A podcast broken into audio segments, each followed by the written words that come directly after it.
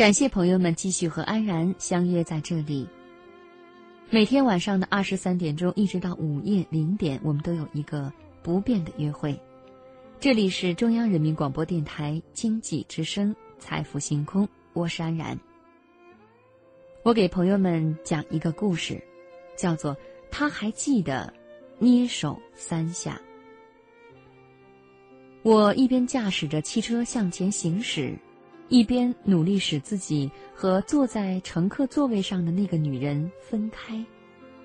她是我的母亲，她一动不动地坐在座位上，嘴里正在絮絮叨叨地数落着人们所做的这样那样的事情。她正在念叨着的事情没有一件是真实的，她正在胡思乱想。我想这样也好。那会使事情变得更容易一些。此时，我们正在送他去他的日托服务中心的途中。他恨那个地方，甚至超过了这个世界上其他的任何地方。他所在的日托服务中心是专门为那些患了阿日兹海默氏病，也就是早老性痴呆的病人服务的。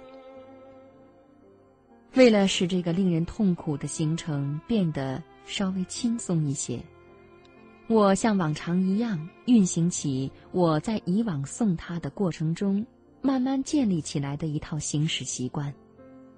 我开始想象一堵正在我们之间慢慢垒起来的墙壁上添砖。我想把这墙壁垒得又结实又严密。如果它不牢固的话。我就要开始想起他过去的样子。他原本不应该是这个样子的。然后我就无法去做我必须做的事情了。我怎么能够送他去一个他不想去的地方呢？因此，我通过增加砖块和默不作声的向前行驶，来使自己尽量的忘记他是谁。甚至比他忘记的有关我的事情还要多。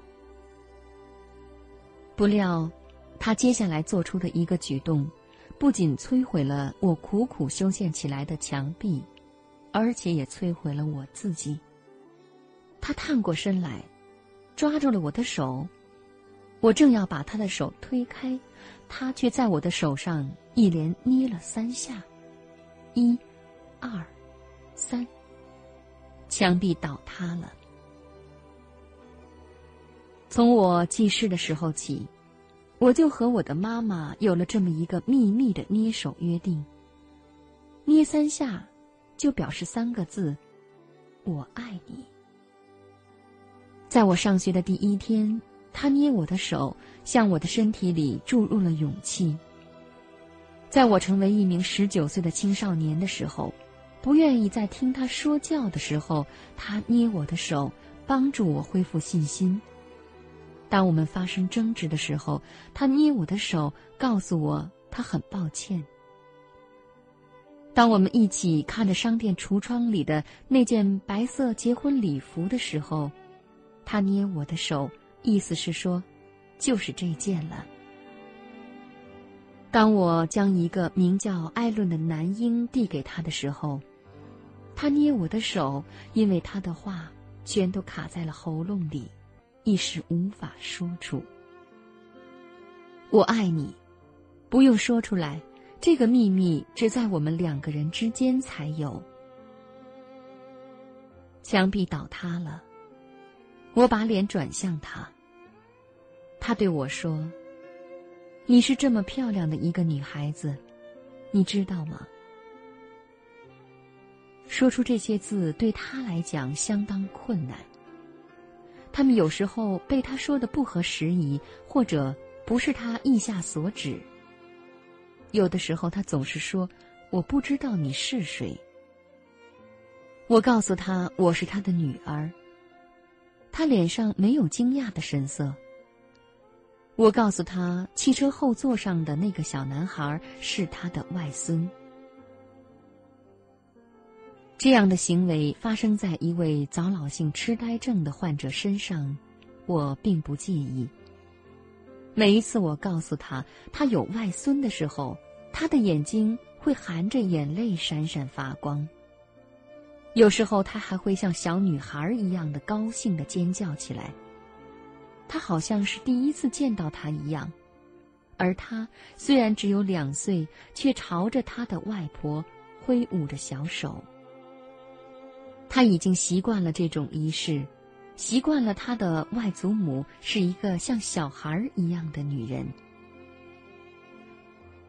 母亲突然说：“我想要一个孩子，想要一个孩子。”我告诉他：“他有孩子，我就是他的孩子，他是我的母亲。”他看起来很迷茫，他说出了我的名字。我因为他记得我的名字而感到欣慰。但是虽然如此，他却不知道我是谁。他跟我说：“我不知道，就是不知道。不过，我会永远爱你。”接着是捏手三下，眼泪立刻从我眼睛里喷涌而出。这使他担忧。他的眉头皱起来，他揉搓着我的手。他说：“怎么了？我能做什么？”他的声音听起来就像是患病以前的他。我满怀希望的向他转过脸去，但是只是飞快的一瞥，我就知道他还是现在的他。他又开始胡言乱语起来，什么那些人呢，以及他们做错的所有事情。魔力消除了，我又开始在我们之间修建墙壁了。但是在堆砌了一些砖块之后，我停了下来，像他刚才一样，我探过身去，握起了他的手，我捏了三下。他向我微笑，又说了一遍：“你是这么漂亮的一个女孩，我会永远爱你。”他是真诚的，他能够从几千人中一下子找到我。虽然他不知道我是谁，也不能把我和漂浮在他记忆中的那个小婴儿联系起来，但是他知道，他会永远爱我。三下捏手，这是他告诉我一切都没有消逝的方式，是他告诉我他的心没有忘却的方式，是他告诉我在他一生中所有事情当中，我是最重要的一个方式。母女永远连心呐。